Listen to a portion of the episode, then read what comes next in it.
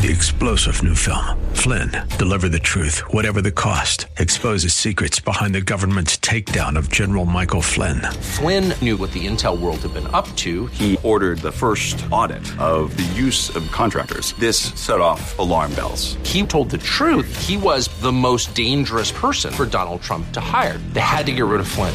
Flynn, deliver the truth, whatever the cost. Available now. Watch it today. Go to salemnow.com. Salemnow.com. Pastor Keith Crosby of Hillside Church. Critical theory says, I will never forget your sins or the sins of those who came before. Critical theory is a different gospel, and so beware. Beware, because this critical theory crisis, its invasion into the church, is going to separate the believer from the unbeliever, the churchgoer the exterior Christian from the real Christian. Every will fall, the mountains will move, every chain of the past you've broken into. All the fear of the lies, we're singing the truth that nothing is impossible with you.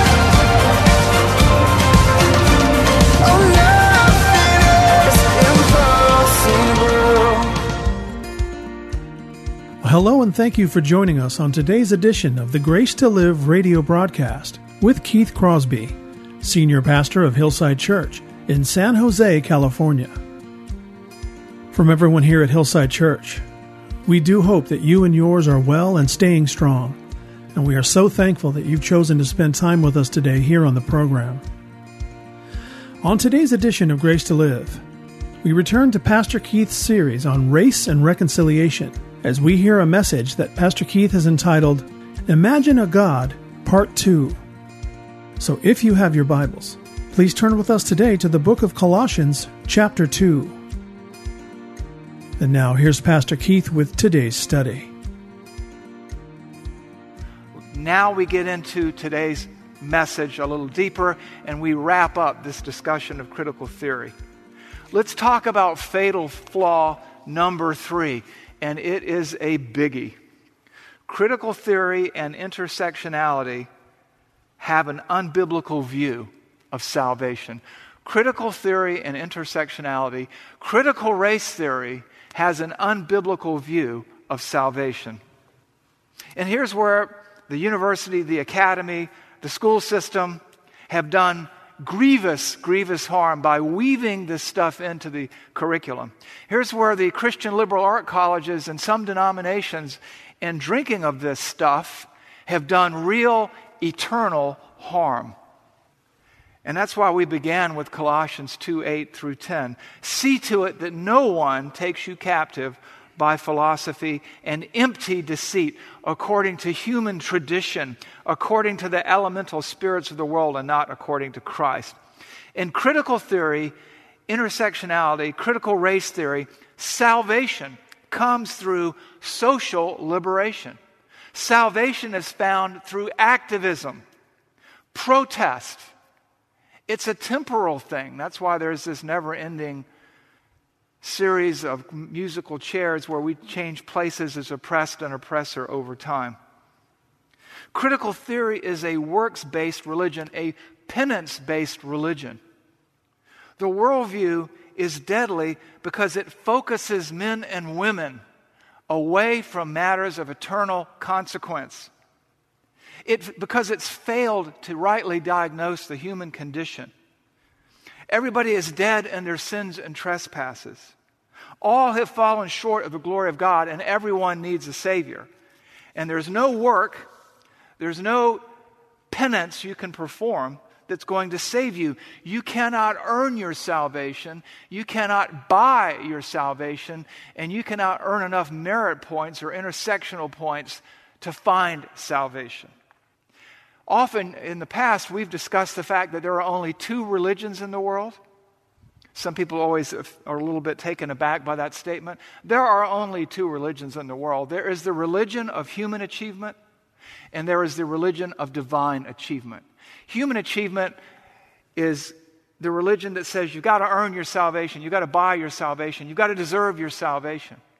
And every religion in the world falls into that category except one, and that is the religion of divine achievement. That is Christianity. That is what God has done for you at Calvary's cross through Jesus Christ and his sacrifice, death, burial, and resurrection. Critical theory is a denomination in the religion of human achievement. God says salvation is a gift of grace. We see that in Ephesians 2 8 through 10.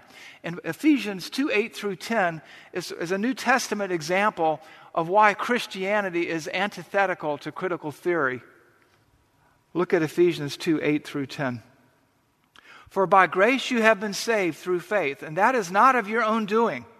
It is the gift of God, not a result of works, so that no one may boast. No one can virtue signal.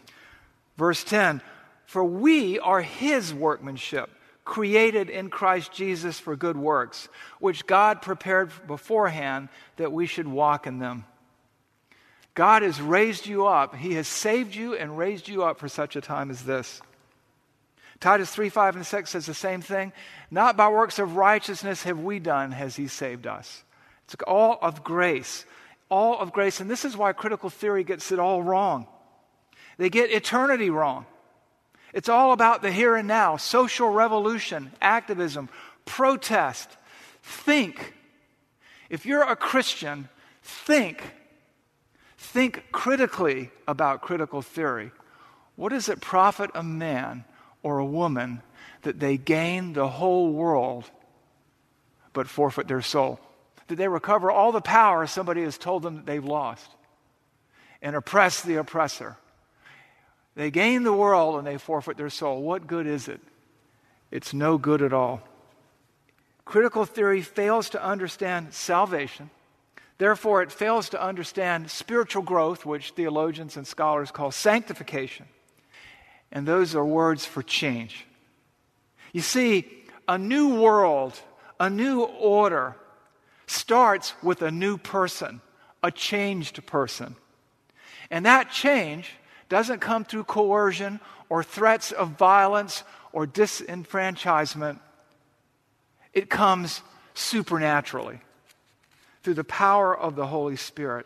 And failing to understand the human condition and failing to understand sin and failing to understand salvation, critical theory has no clue about how to really change the world at all. It fails to understand. Change comes from God. It starts with God, one soul at a time. Where do we see this? We see this in the Old Testament and we see this in the New Testament. The Old Testament, Ezekiel 36, 26, and 27. What does it say? Watch this. I, this is God speaking, I will give you a new heart, and a new spirit I will put within you. And I will remove the heart of stone from your flesh. And I will give you a heart of flesh. And I will put my spirit within you and cause you to walk in my statutes and be careful to obey my rules. That is the religion of divine achievement. That is a right understanding of salvation and change that comes with a new heart. And a new heart leads to a new way of thinking and doing and living. And this theme carries all the way into the New Testament as well. Look at 2 Corinthians 5:17 through 19. Therefore, if anyone is in Christ, he is a new creation. The old has passed away. There's your change.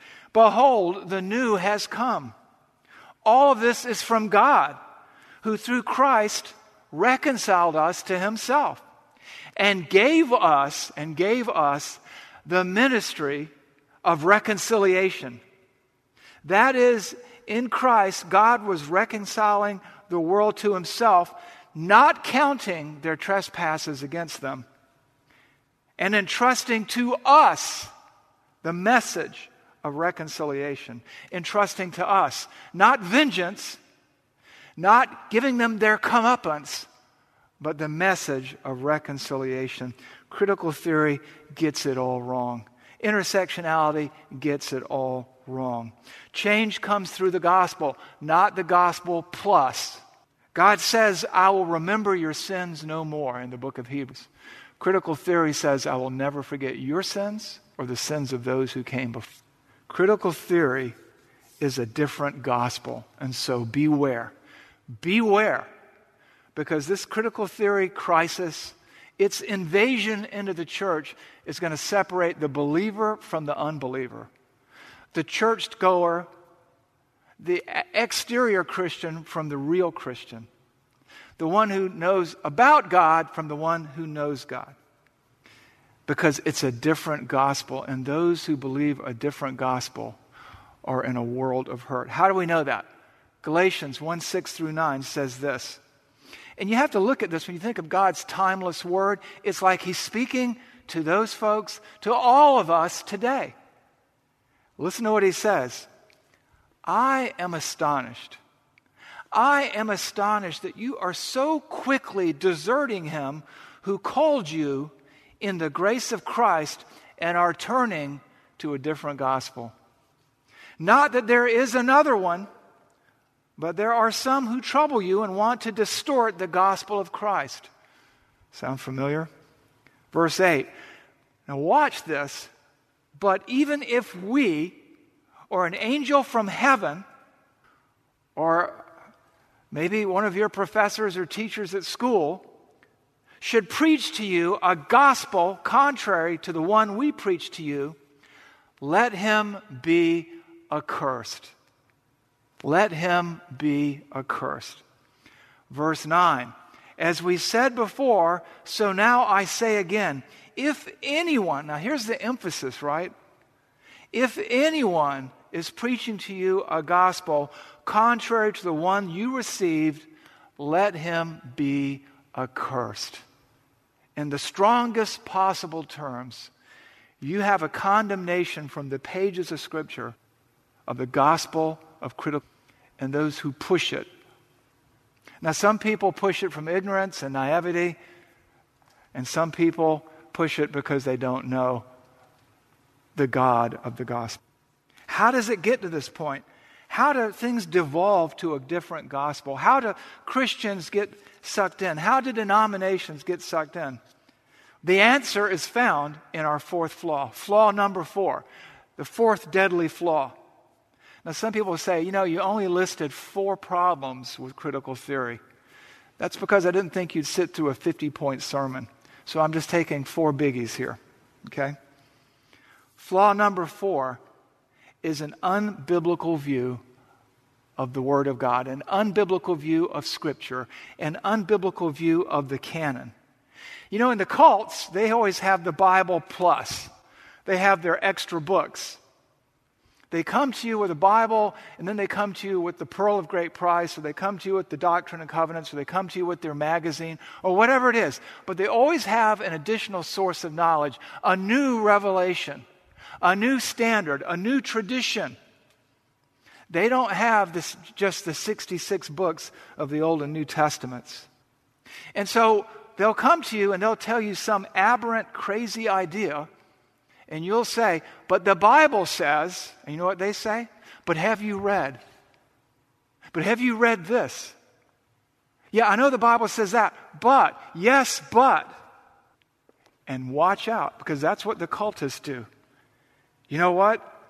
So do the critical theory people. So do those who push intersectionality. They have their traditions, human traditions, philosophies that take the untaught mind captive. The mind who has an idea about the Bible, who knows something about Christ, but either hasn't fully developed as a Christian yet in spiritual maturity or doesn't know Christ at all. And so there's a yes, but. But have you read White, White Fragility? But have you read The Trouble I've Seen? But have you read the book Caste? But have you read the book woke church. But have you, here, look at this website. Here's an email somebody sent me. You know what? They can't even explain what they believe. They want you to do all the work because they have not done the spade work. With them, it's not Matthew, Mark, Luke, and John. It's Cargill, DiAngelo, and Cone, and Max, and Marx, and Russell. Yes, but have you read? They have a different scripture. They have a different set of scriptures. They have a different theory of knowledge. Some would call it epistemology. But for Christians, the Bible is the truth against which all truth claims are weighed. It's like people who work in the bank. There are hundreds of types of counterfeit money, and they all look different. But there's only one real deal.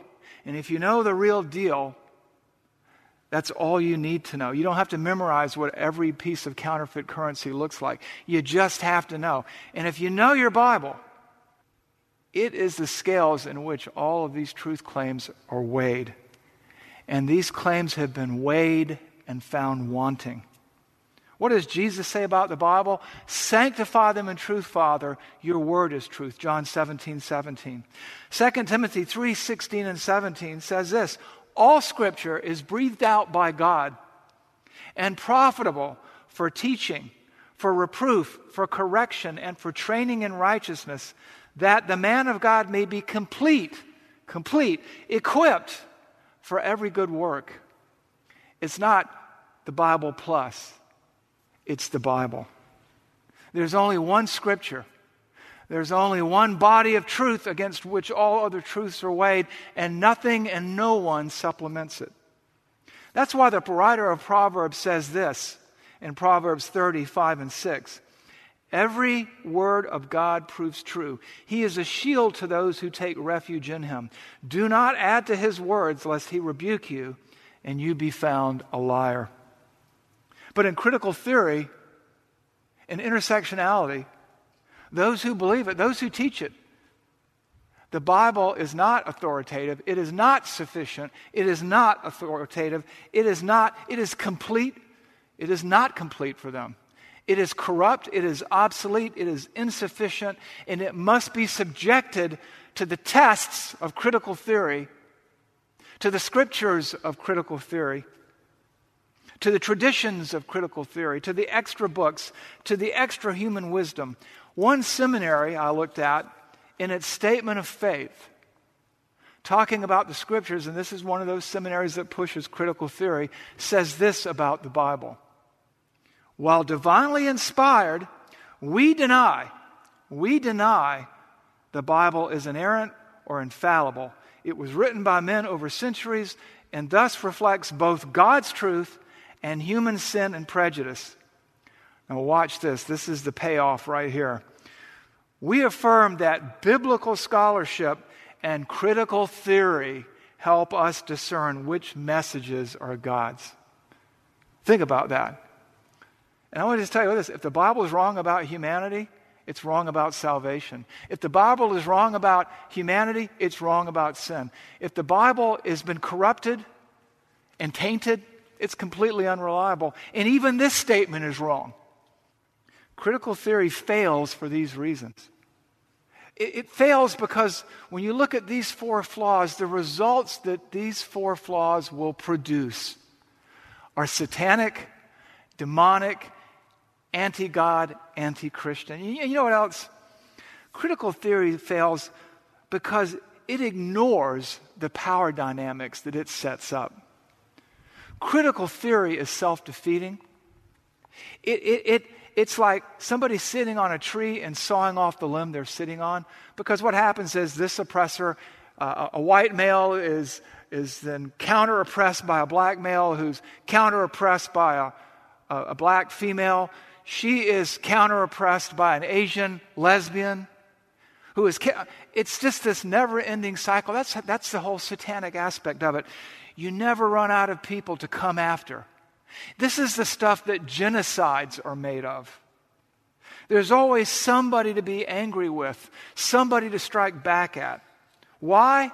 Because critical theory rejects logic, reason, biblical exegesis, and it replaces it with something else. Subjectivity, not objectivity. And because of its unbiblical view of humanity, its unbiblical view of sin, its unbiblical view of salvation, and its unbiblical view of Scripture, of truth, critical theory will fail. Critical theory will do more harm than good. And even though it might be right about one or two things here or there, like a broken clock that is right twice a day, it's the wrong diagnosis, it makes the wrong prescriptions, produces the wrong results. It does not save, it damns. It does not redeem, it condemns. So, how do you deal with somebody who's drank this Kool Aid, who's thoroughly, thoroughly immersed in it? Whether it's your grandson or granddaughter, whether it's your son or daughter, whether it's a professor at school, whether it's a who, how do you deal with it? Let me just give you some suggestions for application. Number one, listen to what they have to say. Now, let me be careful. We hear a lot about listening today. And listening means basically buying into what anybody says. You listen only to provide them a witness. That means you wait your turn rather than interrupting like they're inclined to do. You don't shout them down, you let them say their piece. You listen.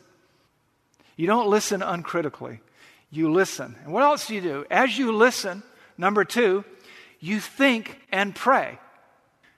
You think about is this person going to be open to reason? Because you don't know who you're talking to. They could be a Christian who's confused, who's been poorly taught.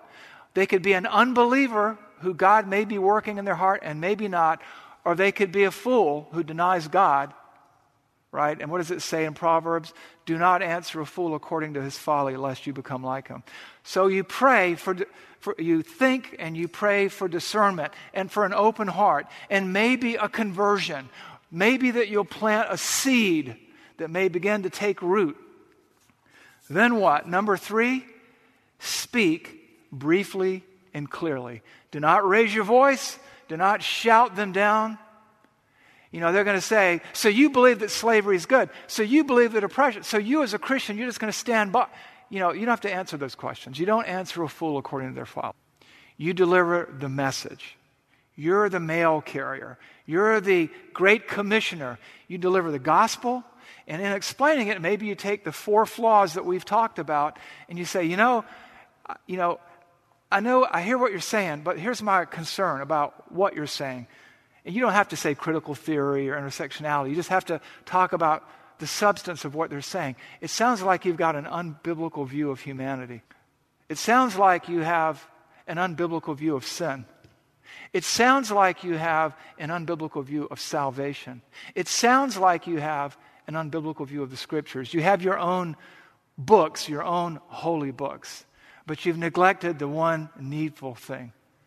And you try to get them to think. When you deal with a cultist, you try to plant seeds. You try to disengage the emotional side of the brain and to engage the thoughtful, logical side of the brain with fact.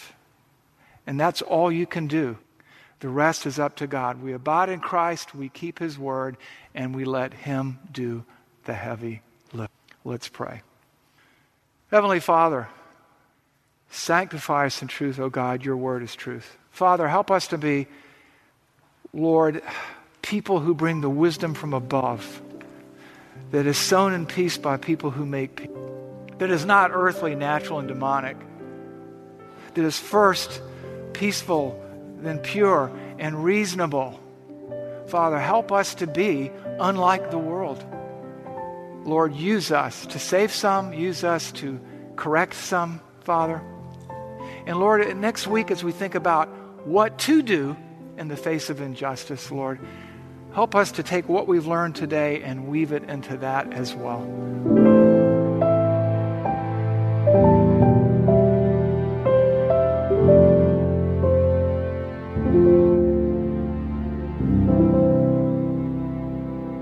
Pastor Keith Crosby with today's Grace to Live radio broadcast.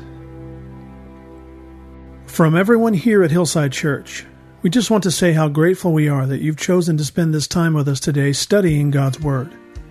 And if you have questions about today's program, or if you'd like to hear more messages from Pastor Keith, then I would encourage you to log on to our website, hillsidechurch.org, where you can find more messages and content from Pastor Keith in the Sermons Archives tab, as well as links to Pastor Keith's blog and the new Out of My Mind podcast.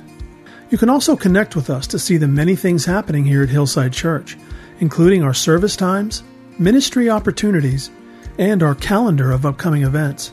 Again, all this and more can be found by visiting the website hillsidechurch.org. Well, we hope that you'll join us again right here next time on Grace to Live. But until then, I'm your host, Kevin Reeves, and on behalf of Pastor Keith and everyone here at Hillside Church, it is our prayer that the Lord will richly bless you and keep you. And thanks for listening.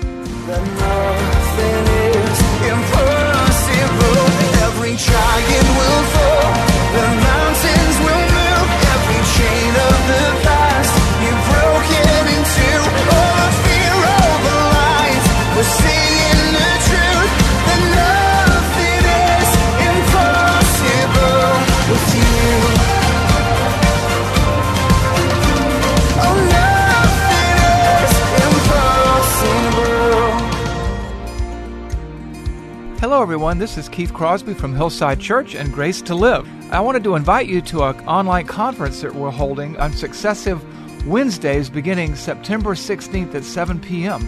We have Voddie Baucham and Neil Shenvi talking about the road from race to reconciliation. You've probably heard terms like woke and critical theory, and you're wondering where does this all fit into the Bible? Come to our website at hillside.org, click on the button, register, and find out. Can't wait to see you there.